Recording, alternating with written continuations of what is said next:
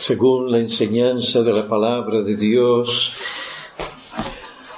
la iglesia es importante por su gloriosa identidad, es la casa de Dios. También es importante por su origen divino, es la iglesia del Dios vivo. Primera Timoteo capítulo 3, 15. Primera Timoteo capítulo 3, 15 describe la casa de Dios como la iglesia del Dios vivo. La ausencia del artículo definido en el griego resalta el carácter de la iglesia. Esta procede del Dios, del Dios vivo. Él por su gracia redentora creó, sustenta y cuida y preserva su iglesia, por tanto le pertenece. Él es el dueño de la iglesia. Él no solo es el inquilino glorioso de la iglesia, sino también su dueño. Esto significa que la iglesia no es el producto de la inteligencia humana, ni del proceso evolucionario de las ideas religiosas de los hombres, o del esfuerzo o la manipulación humana. La iglesia es exclusivamente la creación y posesión especial del trino Dios. Es la iglesia del Dios vivo. Ahora, esta declaración resonaría profundamente en la mente y en el corazón de aquellos que la oyeron por primera vez en Éfeso, ya que en aquel lugar había un templo y allí se encontraba un, una, una estatua, una gran diosa, un ídolo, mejor dicho. ¿eh? Pero aquella, aquella era un ídolo, un dios muerto que no tenía vida. Ah, pero la iglesia, la iglesia es la iglesia del Dios vivo. La iglesia es exclusivamente la creación y posesión especial del Trino Dios. El Padre ha demostrado su amor por la iglesia al haberla escogido o elegido soberanamente para la salvación en Cristo. Él pagó el precio más alto cuando su Hijo murió por la iglesia. Sostiene una comunión continua con la Iglesia, lo que funciona principalmente para la que funciona principalmente para la alabanza de su gloria. El Hijo de Dios amó a la Iglesia y se entregó a sí mismo por ella para salvarla y santificarla. La Iglesia, como ninguna otra institución humana, es la pupila de los ojos de Cristo.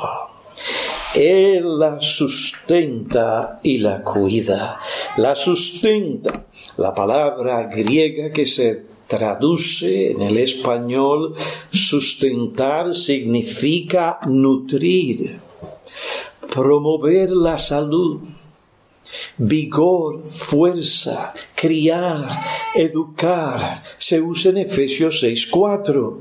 La idea es que la iglesia está en un proceso en que el Señor Jesucristo provee todo lo que la iglesia necesita para crecer y para madurar. La cuida, la nutre, la consuela, la fortalece, no la deja jamás, no la dejará jamás hasta lograr su fin, Filipenses capítulo 1 versículo 6. Su meta es presentarla a sí mismo una iglesia en toda su gloria, sin que tenga mancha ni arruga ni cosa semejante, sino que sea santa e inmaculada. Por otra parte, la aplicación de los beneficios de la muerte de Cristo son aplicados a la Iglesia por la obra regeneradora y santificadora del Espíritu Santo la involucración personal, activa, especial y constante del Trino Dios en la Iglesia nos llama a involucrarnos en la Iglesia de una forma personal, activa y constante. Nos llama a trabajar por el bienestar de la Iglesia. Nos llama a apoyar los ministerios bíblicos de la iglesia, a orar y a luchar por su crecimiento, santificación y eh, y conservación.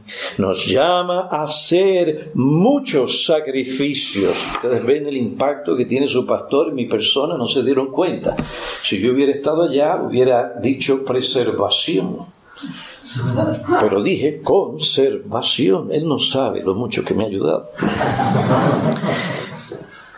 Hermanos, no hay otra institución que Dios ame y valore más que la iglesia, su pueblo redimido. Hermano, hermana querida, no hay otra institución que tú debes amar y valorar más que la iglesia de Cristo pues esta es una institución que durará para siempre. Con razón el hipnólogo escribió, Tu reino amo, Dios, tu casa de oración, y al pueblo que Jesús halló, completa redención.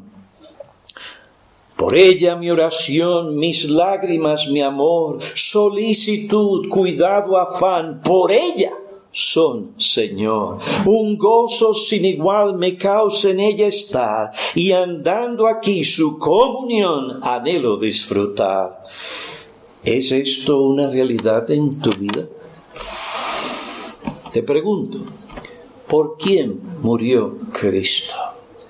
Por quién hoy en los cielos intercede Cristo, por quién se esfuerza Cristo. No hay que adivinar, porque Efesios capítulo 5 nos enseña por quién vendrá Cristo, por su iglesia, iglesia que no tiene otra manifestación oficial visible y aprobada por Dios que la iglesia local. Entonces tú debes sostener una relación correcta con la iglesia. Debes apreciarla, apoyarla, amarla. Todo esto nos enseña que no podemos vivir aislados de la iglesia o al margen de la misma. Nos enseña que no debemos tratar a la iglesia con indiferencia, desprecio o desdén. No podemos despreciar con impunidad a aquella institución de mayor valor para Dios, el trino Dios. La iglesia es la casa del Dios vivo. Es por la iglesia que Cristo se entregó. Es por la iglesia que Cristo vendrá. En contraste, dice, debemos recordar que la iglesia pertenece al Dios vivo. En contraste a los ídolos de los templos paganos, a Diana, la diosa de los efesios, o dioses muertos que no tienen poder, el Dios de la iglesia es el Dios vivo. Tú maltratas a la iglesia, tú tienes un problema con Dios. Tú eres indiferente hacia el ministerio de la iglesia, tú tienes un problema con Dios. Él es el Dios vivo. Él es el Dios soberano, omnisciente y omnipotente que nos llama y nos llamará a dar cuenta por la forma en que tratemos o tratamos a la iglesia y por la manera en que nos conducimos en ella. Dios toma esto muy en serio. Tal vez algunos creyentes no toman esto en serio, pero esto no cambia la posición de Dios o la postura de Dios y su perspectiva en lo que respecta a la iglesia. La iglesia es importante por su identidad gloriosa, es la casa de Dios. Es importante por su origen divino, es la iglesia del Dios vivo.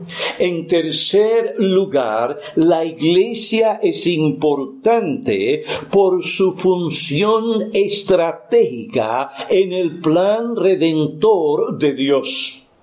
La iglesia es columna y sostén de la verdad.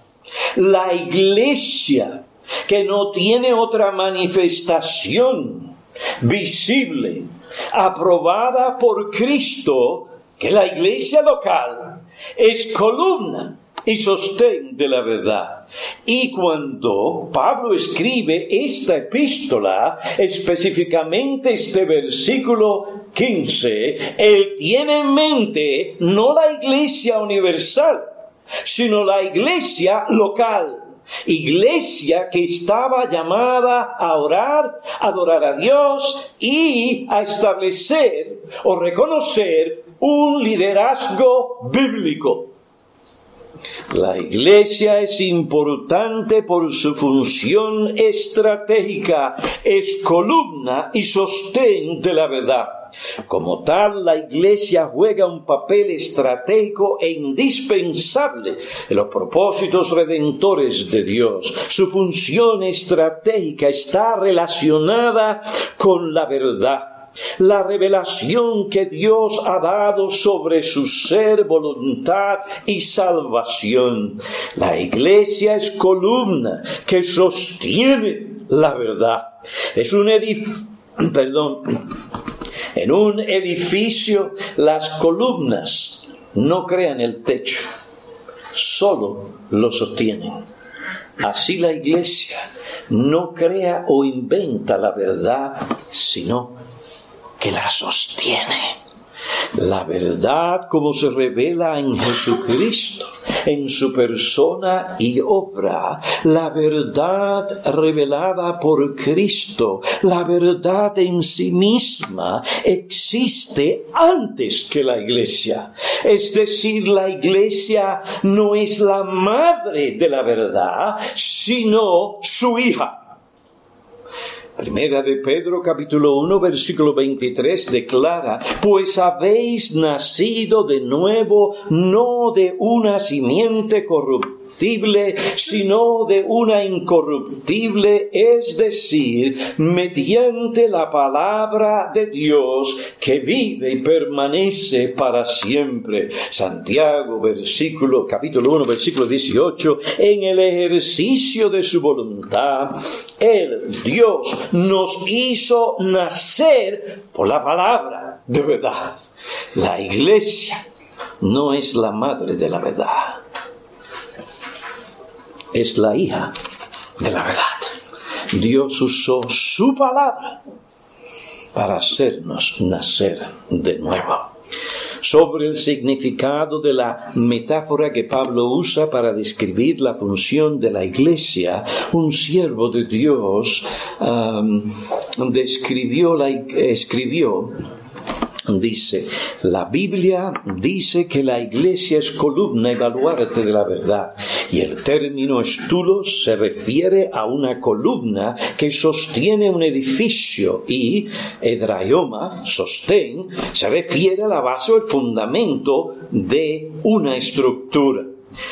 La verdad a que se refiere el texto es la revelación que Dios hizo a los hombres. Se trata de esa revelación especial que comenzó en el Edén y que concluyó en el establecimiento del nuevo pacto.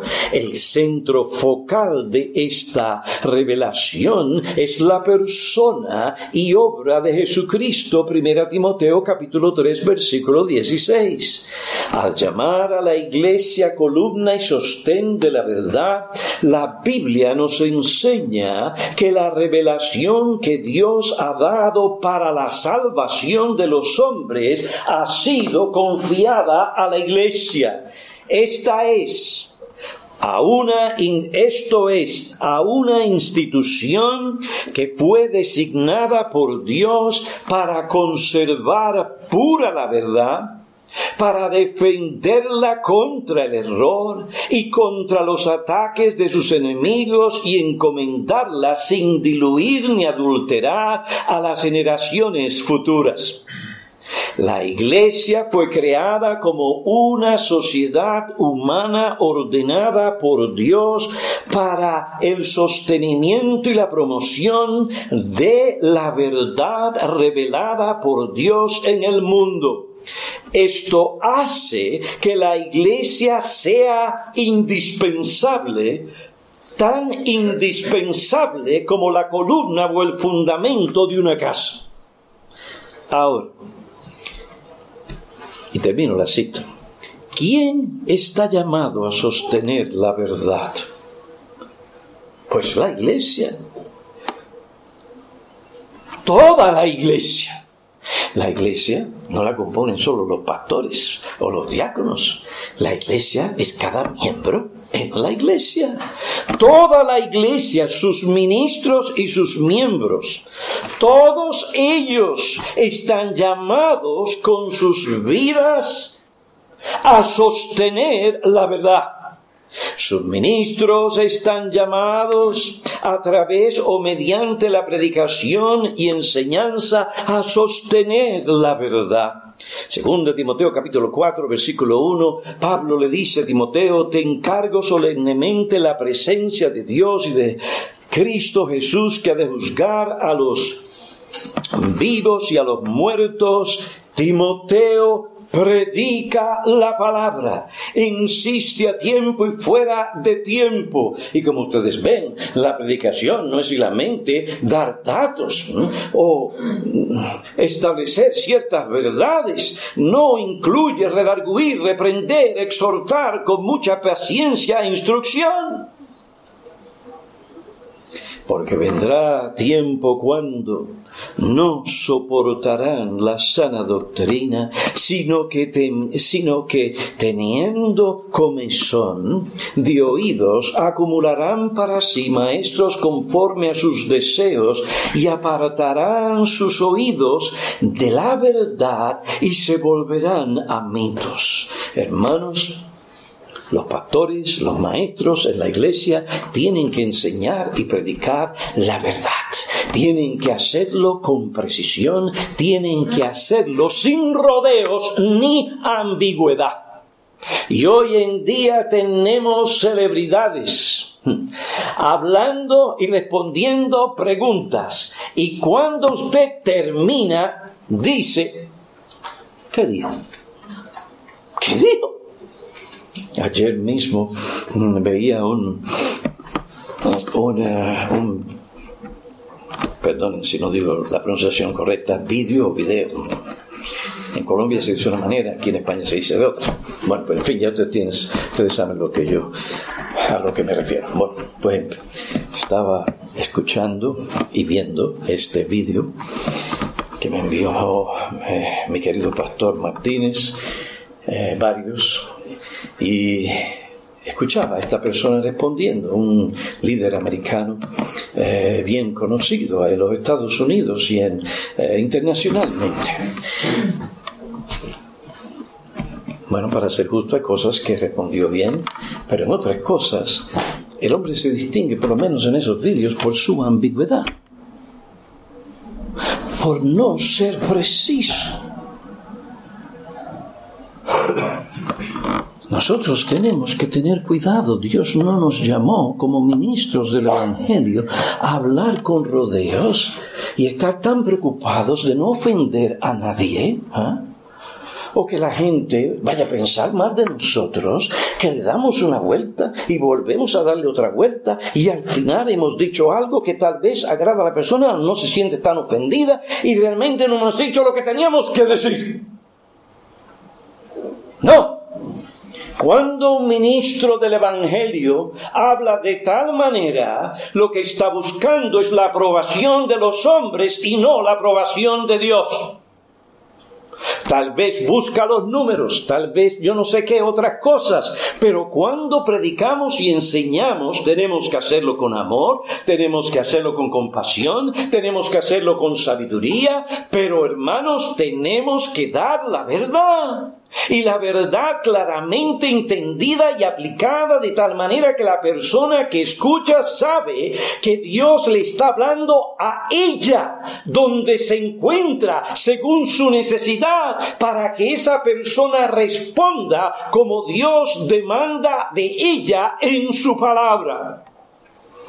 Tenemos que predicar la palabra con precisión y claridad. Y si lo que estamos construyendo son organizaciones inmensas y seguidores, eso no lo vamos a poder lograr generalmente siendo ambiguos. Sí, sí, lo lograremos si somos ambiguos. Pero si decimos la verdad, nos va a costar. Y eso fue lo que le pasó al Señor Jesucristo. ¿eh? Él predicó la verdad. Y las multitudes no entendían claramente todavía, no porque el Señor no fuera claro, el Señor era muy claro, pero a la gente usted le dice las cosas bien claras y muchas veces que lo que hacen como que mm, no le presta mucha atención, escogen lo que quieran. Ah, pero llegó el momento en que la verdad les picó. Eh, entendieron con gran calidad, con gran claridad, porque el Señor no andaba con eso de rodeo y ambigüedad. ¿Y qué sucedió? Dice la Escritura, ya no andaban con él. Y después vinieron los discípulos y se le acercaron y el Señor le dijo, eh, ¿ustedes quieren irse también? Pedro dice, Señor, ¿a quién iremos? Tú eres el único que tienes palabras de vida eterna. Es decir, que cuando prediquemos lo hacemos con oración para ganar a las almas, para persuadir a las almas. Pero hermanos, también tenemos que reconocer que muchos no van a oír y que van a rechazar el mensaje. Y esto no nos debe llevar a nosotros a desanimarnos, sino a seguir proclamando la verdad, pues es la verdad que Dios honra, es la verdad que salva, restaura al alma, que la elimina, que la guía, que la santifica. Nosotros los predicadores tenemos que ser fieles a la verdad, cueste lo que cueste por amor a las almas y por obedecer a Cristo. Jesús dice que aquellos que escuchan la verdad tienen que oírla. Pastor, ¿cómo es eso? Que la escuchan, tienen que oírla. Pues Jesús dijo, Mateo 13, 9, el que tiene oídos para oír, oiga. Es decir, esfuércese por entender lo que escucha. En Lucas capítulo 9, versículo 44, Jesús dijo a sus discípulos, haced que estas palabras penetren en vuestros oídos, en los oídos de vuestro entendimiento, de tal manera que estas cosas al ser entendidas vengan a cambiarnos, vengan a ser las convicciones profundas de nuestros corazones por las cuales tenemos que vivir y si el Señor nos llama a morir. Pablo dijo, nosotros también creemos, por lo cual también hablamos.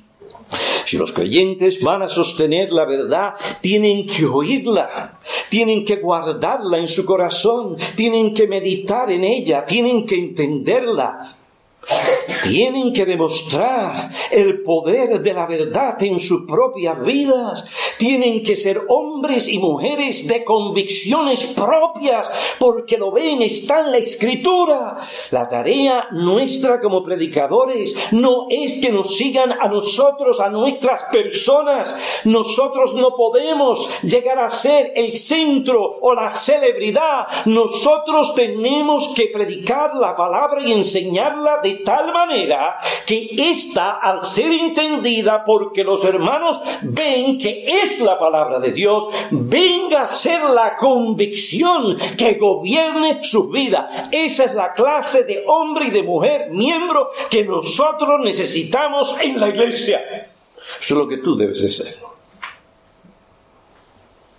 Pablo le dice a Timoteo, persiste tú en lo que has creído, en lo que te has convencido. ¿Eh?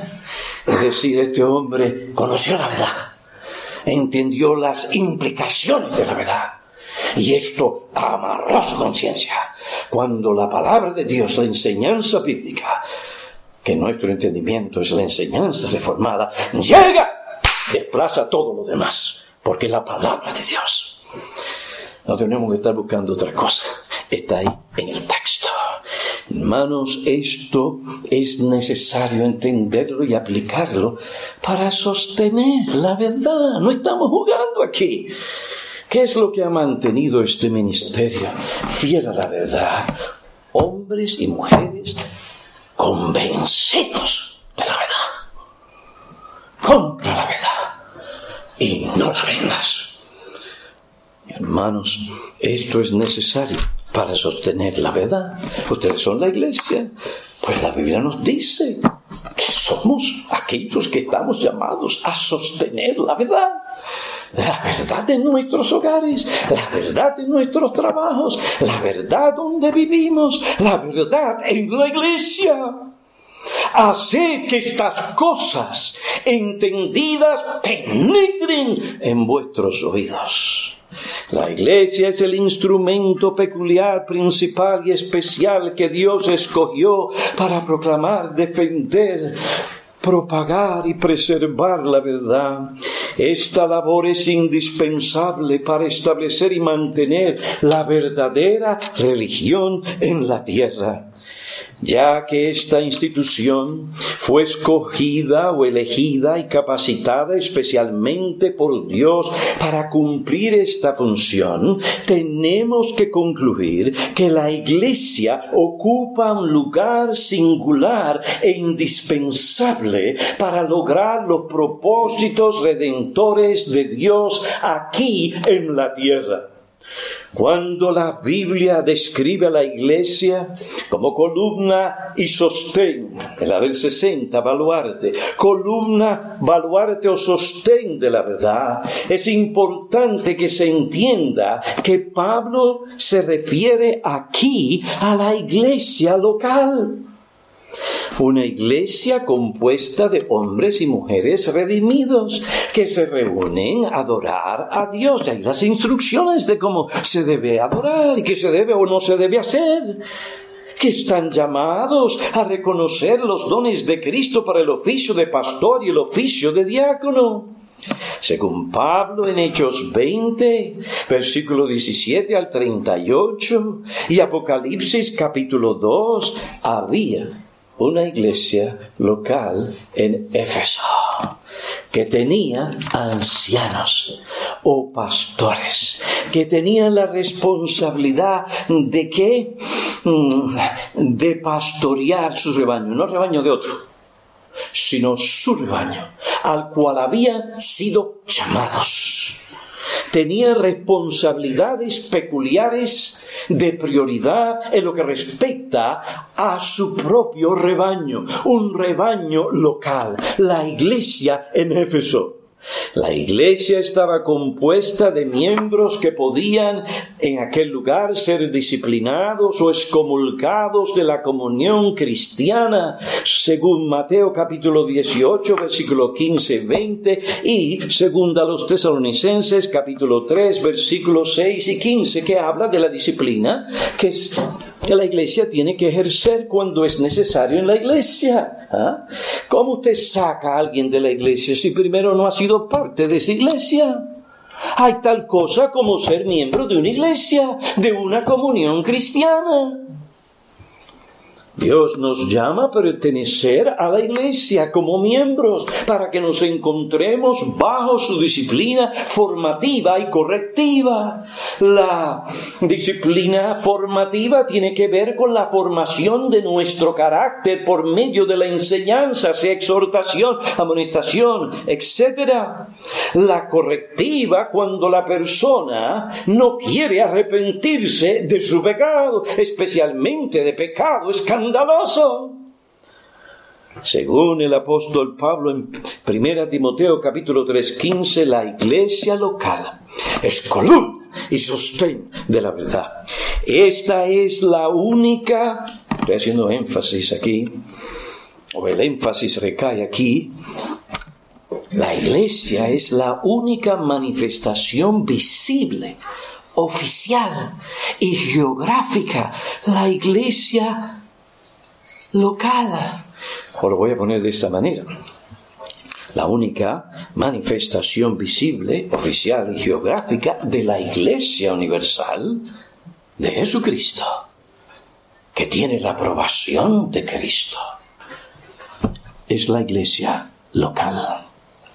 La iglesia local constituida según las normas del Nuevo Testamento es como ninguna otra organización columna y sostén de la verdad. Observen, el texto no dice que las organizaciones para eclesiásticas son columna y baluarte de la verdad, sino la iglesia local,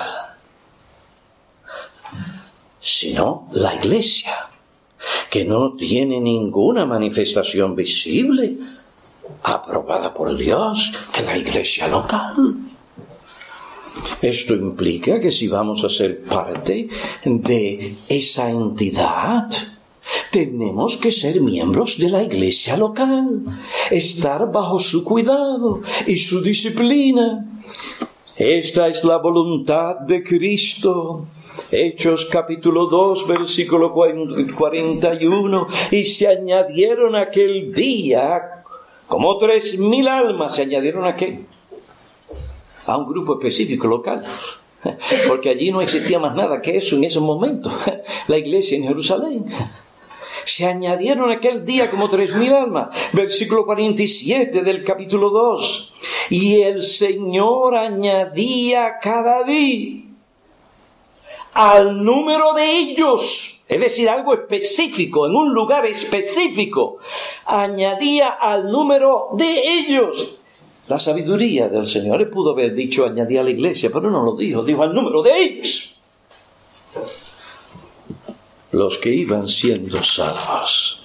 La verdad que la iglesia es columna y sostén de la verdad implica que tenemos que trabajar dentro de sus filas y no al lado de ella, dentro de ella, con los demás miembros de ese cuerpo local.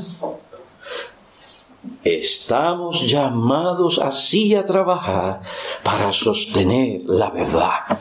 Los apóstoles entendieron estas verdades y su significado y las implicaciones de esa verdad. Ellos también entendieron claramente lo que significa, implica la gran comisión en Mateo capítulo 28, versículo 18 al 20. El libro de los Hechos revela cómo los apóstoles iluminados por el Espíritu Santo que forman el fundamento de la iglesia entendieron la gran comisión. Ellos entendieron que debían proclamar el Evangelio para que a través de la predicación del Evangelio, Dios, el Espíritu, convirtiera las almas y así se hicieran discípulos. Ellos entendían que para cumplir la gran comisión no era suficiente proclamar el Evangelio, tenían que proclamar el Evangelio para ser discípulos. Y una vez se hacían discípulos, la gran comisión no había terminado, porque dice a enseñarle todas las cosas que os he mandado, enseñarles a observar, a guardar todas las cosas que os he enseñado. ¿Qué implica esto? ¿Cómo lo entendieron los apóstoles?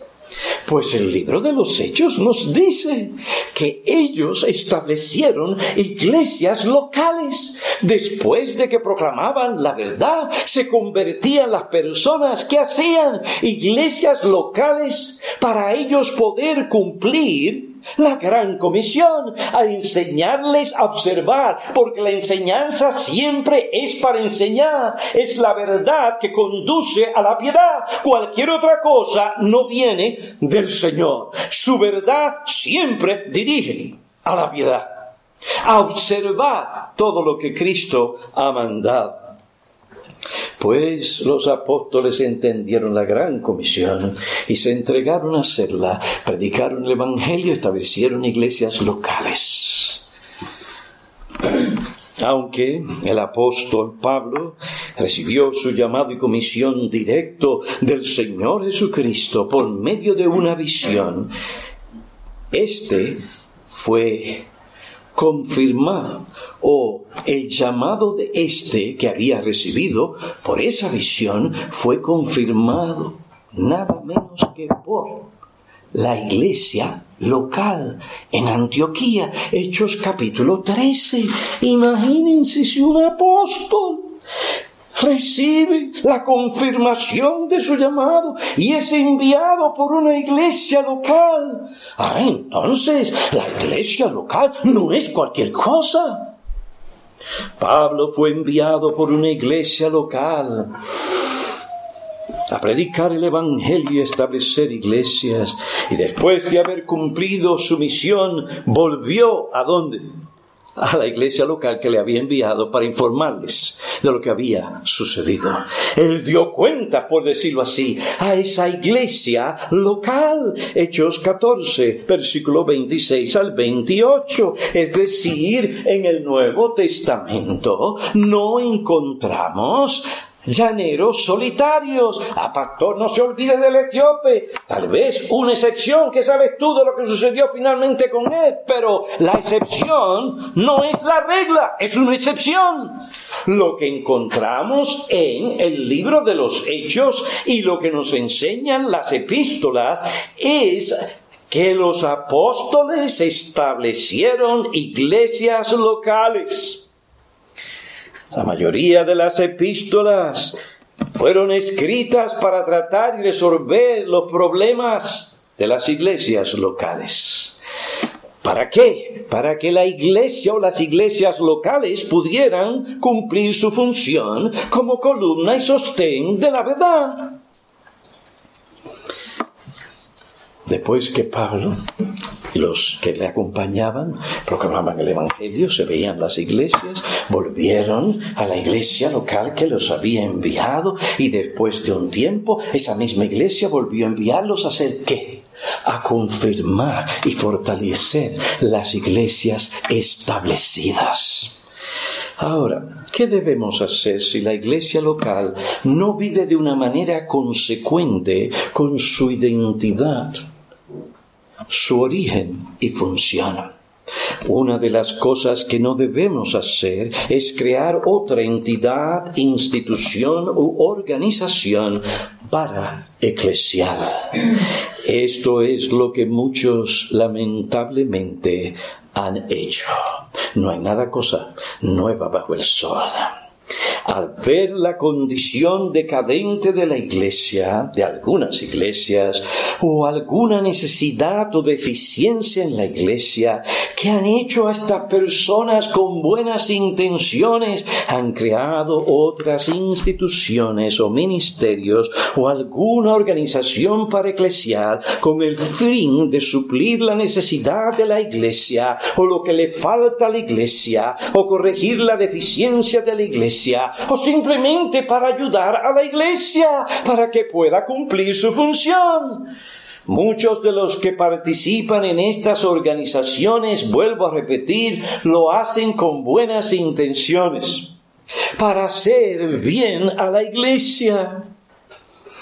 Y hay cosas buenas que salen de estas cosas. No podemos estar con ese espíritu de condena y censura cualquier cosa. No. Hay instituciones que se han establecido y han sido en cierta forma, en ciertas cosas, de bendición. Pero hermanos, nosotros no podemos deducir de esto que es la voluntad de Cristo. Que estas organizaciones hagan tal cosa. Oh, pero la bendición del Señor. Mira los números, mira qué yo mira lo otro. Sí, hermanos, ¿cuántas veces nosotros hemos hecho muchas cosas que no estaban bien? A pesar de nosotros, Dios bendijo, trajo bien, significa que entonces nosotros estábamos bien. No. Cuando Dios nos da luz, corregimos entonces lo que no estábamos haciendo, pero el mal que estábamos haciendo. Imagínense Jonás cuando llegó a Nínive. Él no iba con una buena actitud. Ese hombre parecía que tenía un poco de racismo encima y no se había dado cuenta tal vez. Y fe y predicó.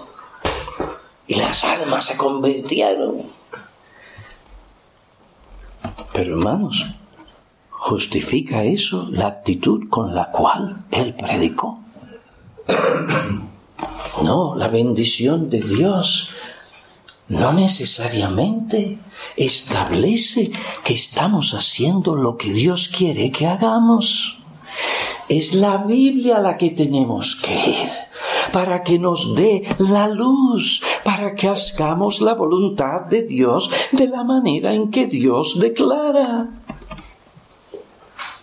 Y muchas de estas personas hacen estas organizaciones y justifican lo que hacen por los buenos resultados que supuesto realmente produce el trabajo de su organización. El fin justifica los medios. Es decir, que en algunos círculos religiosos evangélicos nos hemos convertido en los buenos jesuitas aunque no hay fundamento ni ejemplo bíblico que justifique o, exija la existencia de tales organizaciones, los resultados positivos y sorprendentes que producen estas organizaciones justifican, según ellos, la justifican la existencia de tales instituciones. El pragmatismo es realmente el principio fundamental que les guía y respalda su existencia y la labor. Pero ¿qué pasa? Terminan haciendo la labor que corresponde a la iglesia como columna y sostén de la verdad.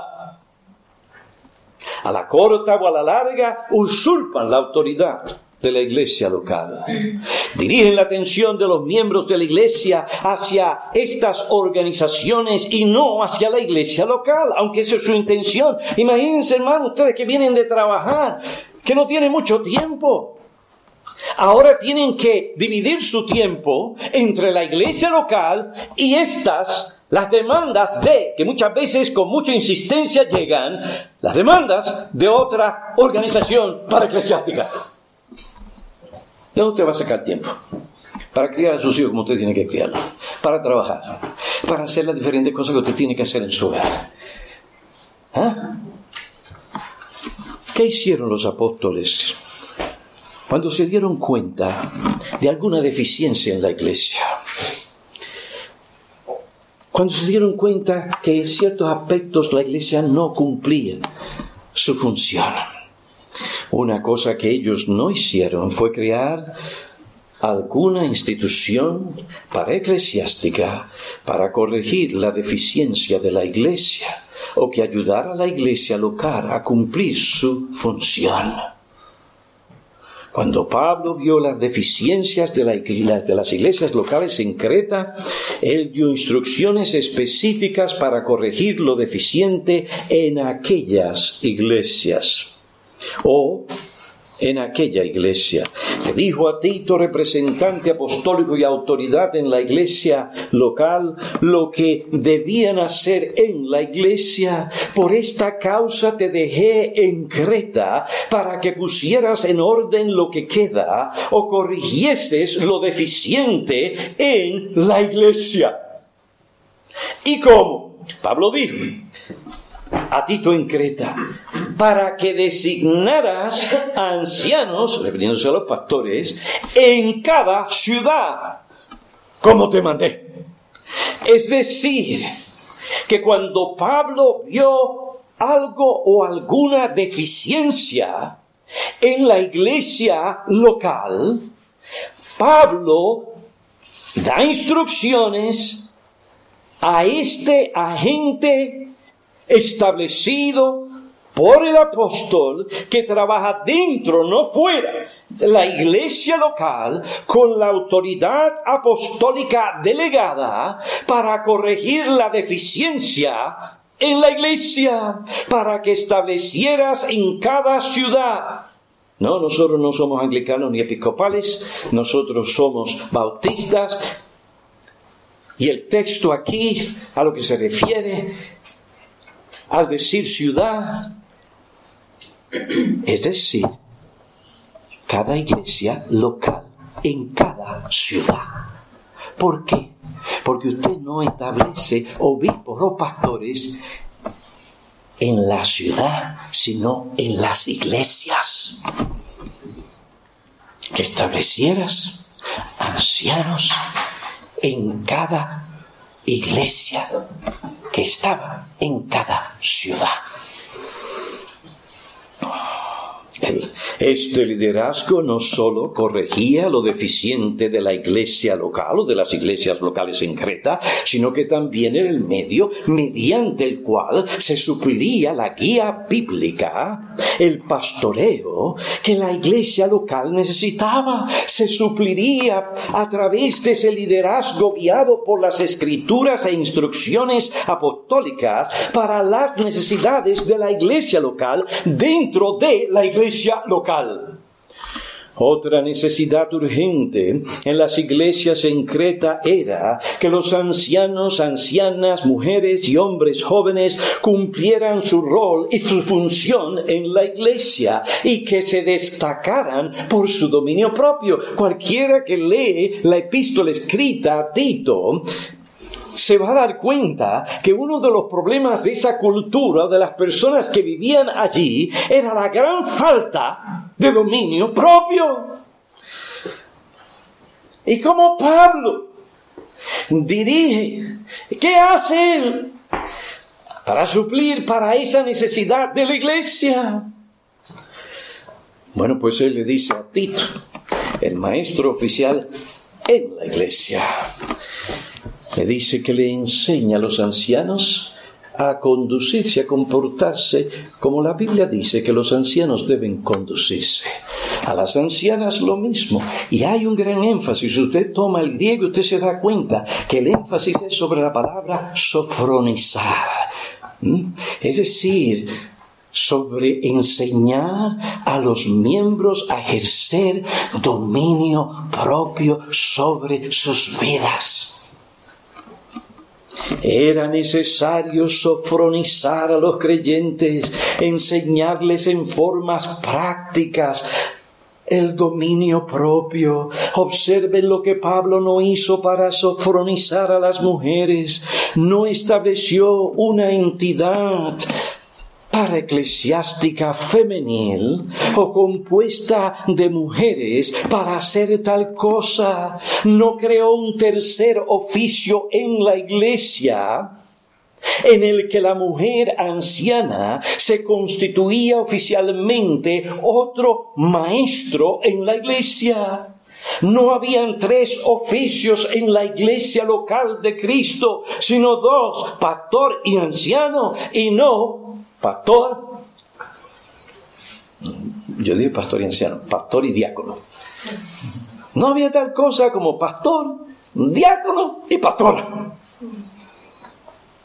Tito capítulo 2, versículo 4 no enseña tal cosa, ni es el fundamento para establecer alguna organización para eclesiástica de mujeres que enseña a las mujeres en la iglesia. La palabra enseñen o sofronizo no significa enseñar oficial en el sentido oficial, es más bien la clase de exhortación que se da para animar a la mujer a ejercer el dominio propio.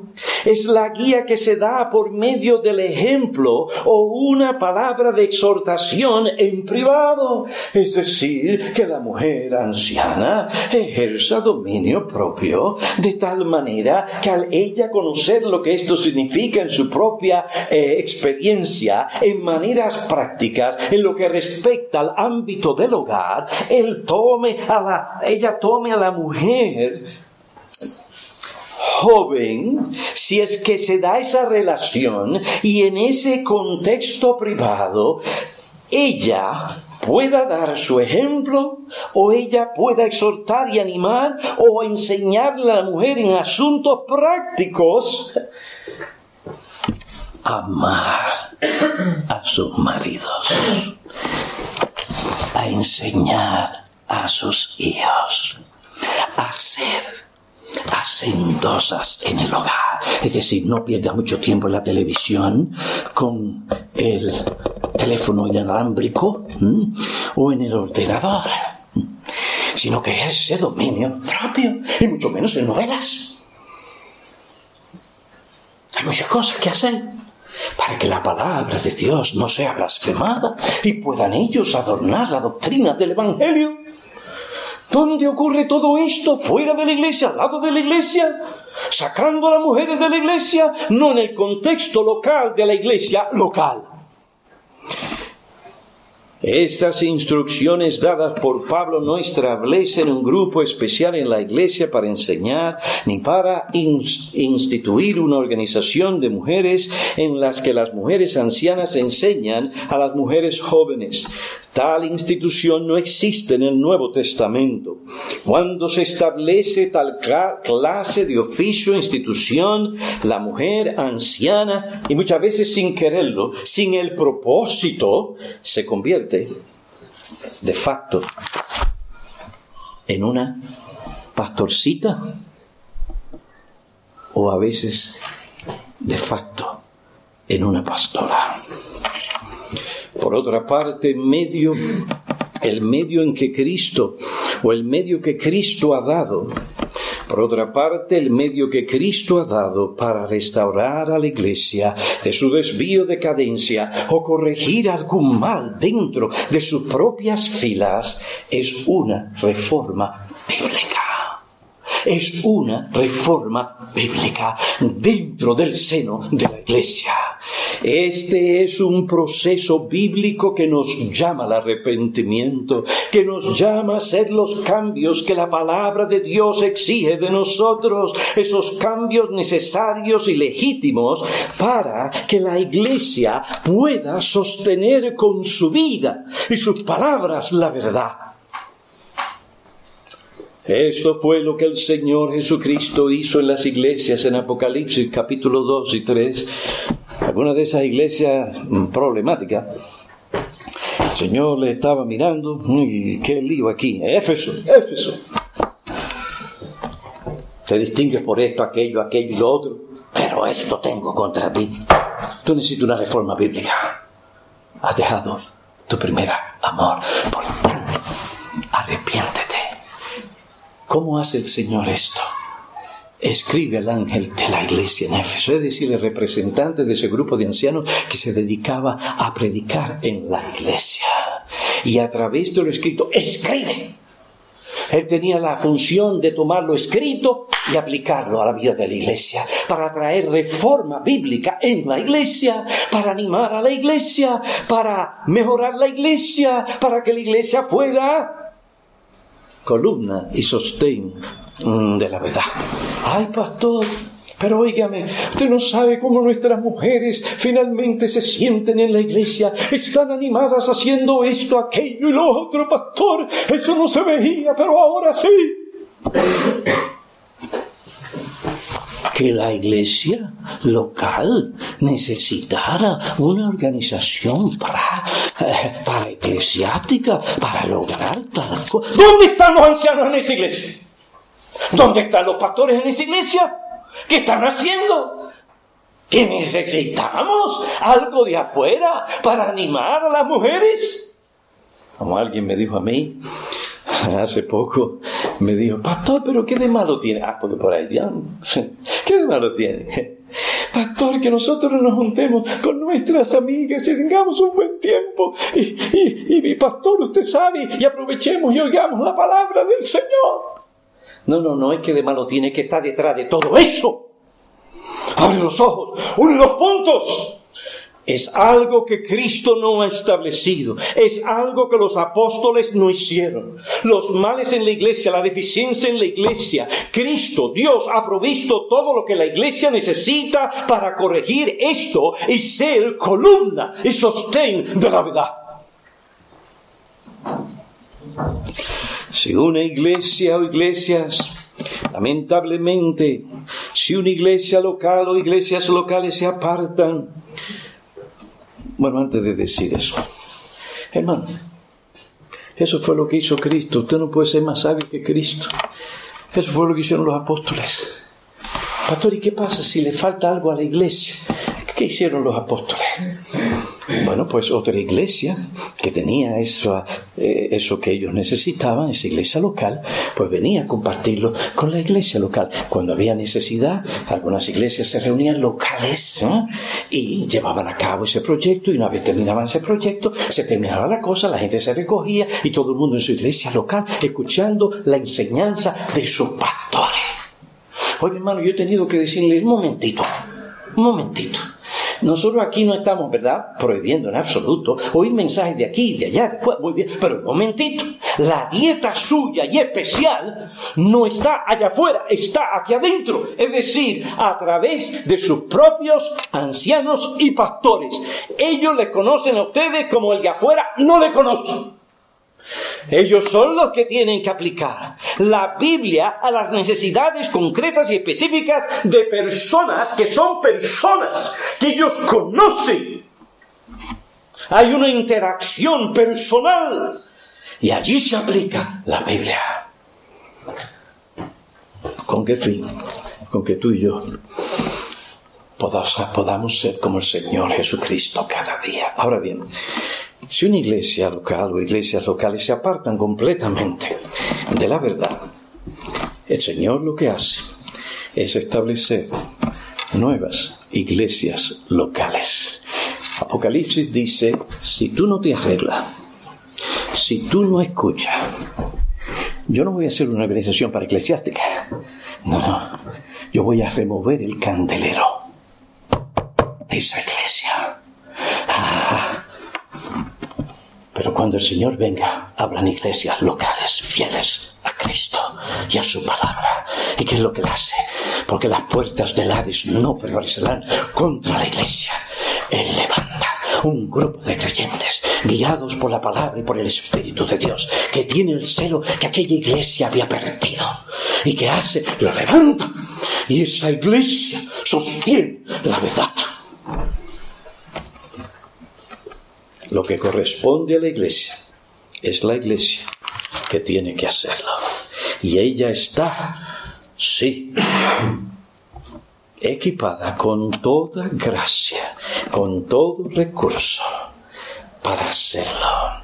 Esta es la única entidad que Cristo autorizó para cumplir la función y la obra dada a la iglesia. Y cuando usted está hablando conmigo, recuérdese que yo tengo 65 años de edad, 41 en el ministerio, que he vivido tal vez un poquito más que algunos de ustedes aquí y que conoce lo que había pasado porque vine de círculos religiosos y evangélicos donde se practicaban estas cosas. Nuestra propia iglesia cuando yo llegué pertenecía a una denominación y hermanos algunos en la iglesia eran más bautistas del sur que cristianos apegados a esa denominación y que era lo que hacía. Bueno, había que... Los bautistas del sur me van a odiar. ¿eh? Yo les quiero muchísimo. La ofrenda de Lotimún. Después el otro comité. Y la otra cosa especial. de la organización. Hermanos, eso consumía el tiempo y nuestros recursos.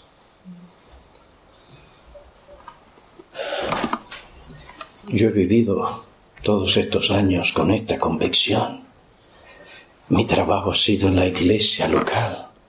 He luchado y he sufrido porque otras iglesias locales sean establecidas según el orden de Dios. Y esas iglesias, cuando han escuchado y aplicado, Dios las ha bendecido. Le dije a un amigo mío personal hace muchos años atrás, la iglesia en el mundo hispano tiene de todo. Es más, cuando vemos algo de los americanos, a veces lo hacemos más sabroso y mejor que los americanos, por decirlo así. Tenemos de todo. Bailarines. Los que hacen las muecas. Sí, porque ahora se predica así, silencio. Se tiene que adivinar. Sí. Yo le dije a mi amigo, mira, lo que el mundo hispano necesita realmente, en cierto sentido lo tiene de todo porque conocemos esto, aquello y lo otro. Lo que el mundo hispano necesita son iglesias locales, constituidas según el orden bíblico. Ese amigo me escuchó y Dios bendijo esa iglesia. Y llegó a ser una luz en el mundo de habla español. ¿Qué es lo que necesitamos en España, en América y en el mundo hispano? Iglesias locales que tomen en serio lo que son, lo que Cristo murió para hacerles sostener la verdad de Dios. Cuando usted tiene un liderazgo establecido bíblicamente y miembros que conocen y entienden sus responsabilidades, hermanos, esto es obra no del hombre, sino obra del Espíritu de Dios. Y no hay quien detenga tal iglesia. La Biblia dice, las puertas del Hades no prevalecerán contra ella. Puertas de la ciudad, según este versículo, el lugar donde se reunían a deliberar y donde se llevaba a cabo los negocios de la ciudad. Allí se planificaba y se establecían los planes o designios que llevarían a cabo los ciudadanos. La expresión puertas del Hades es una figura de dicción que se usa para representar a Satanás y a sus legiones como si se precipitasen por las puertas del infierno con el fin de atacar, dañar y destruir a la iglesia. Esta es una promesa. Cuando el Señor dice las puertas del Hades no prevalecerán contra la iglesia, contra la iglesia universal, contra la iglesia local. Esta es una promesa del triunfo de la iglesia, sí, en su carácter universal. Pero recuerden, no hay ninguna otra manifestación que la local sobre las fuerzas del mal. Por más que el diablo y sus seguidores ataquen a la iglesia, no podrán destruir a la iglesia universal. No podrán impedir que en última instancia esa iglesia se manifieste como tiene que manifestarse una iglesia local no podrán impedir en última instancia que Cristo use a la iglesia para lograr su propósito. Cristo defenderá, guardará, protegerá y preservará mm, y conservará a su iglesia, a su iglesia universal y su manifestación en la iglesia local. Hermanos, existirán iglesias fieles locales cuando el Señor Jesucristo venga por su iglesia, no lo dudes. Las puertas del Hades no prevalecerán contra la iglesia. Si alguna iglesia local es infiel a Cristo, Él vendrá y quitará el candelero y levantará otra iglesia fiel. Cristo continuará trabajando y obrando en su iglesia local.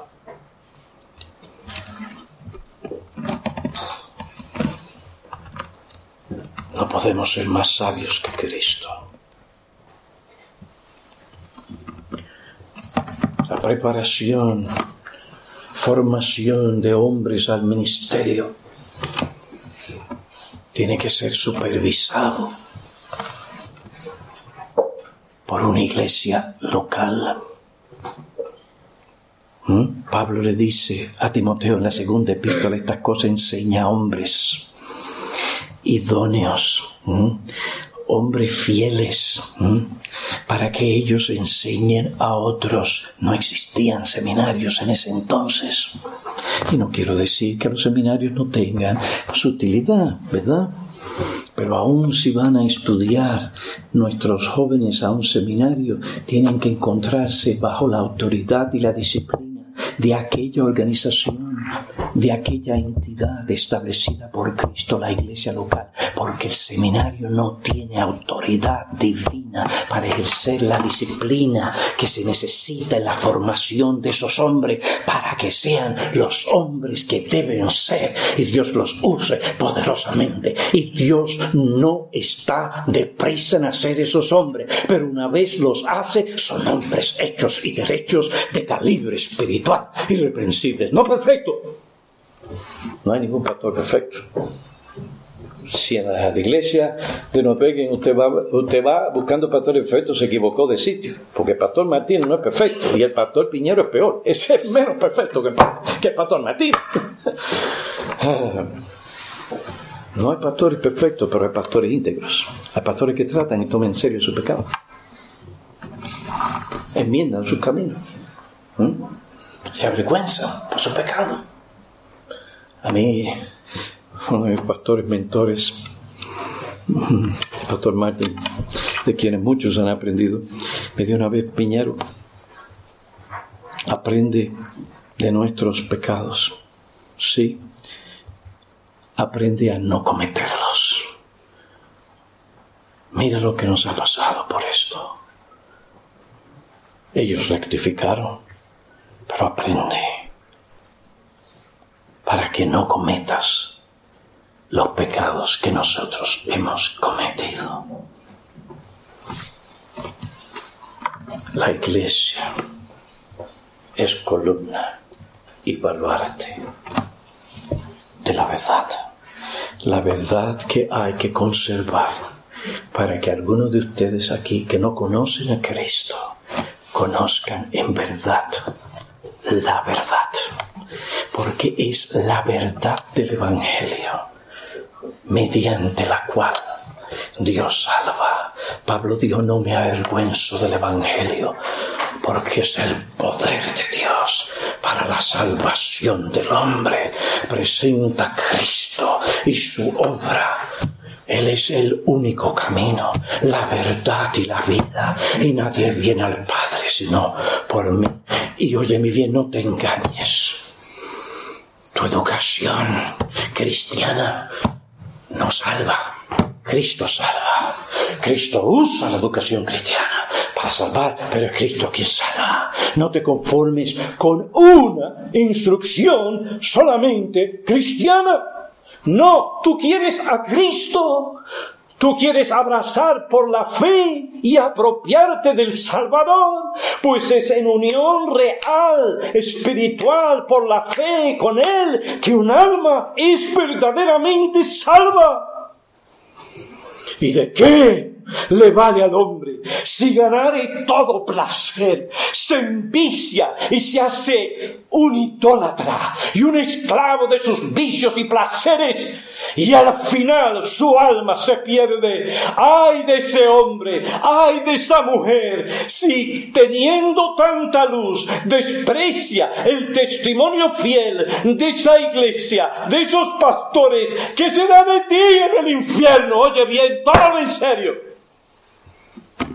¿De qué le vale al hombre si ganara todo el mundo y al final su alma perezca? Dios no puede ser burlado. Lo que el hombre siembre, eso es lo que va a recibir. Tú siembras para la carne, para el huequito, para el placer, para satisfacer. Sí, en tu engaño, tratando de engañar a otro, no te burlen. Porque de Dios nadie puede ser burlado. Y si Dios te deja ahí, qué triste, qué triste. Grandes privilegios, mayores las penalidades, mayor el castigo. Mi amigo, no debe terminar ahí, porque de tal manera Dios amó al mundo, que ha dado su Hijo unigénito, para que el que crea en Él no se pierda, mas tenga la vida eterna. Cree en Él y será salvo. Y ven y se parte de la iglesia local. Y ayúdanos a sostener la verdad. Oremos.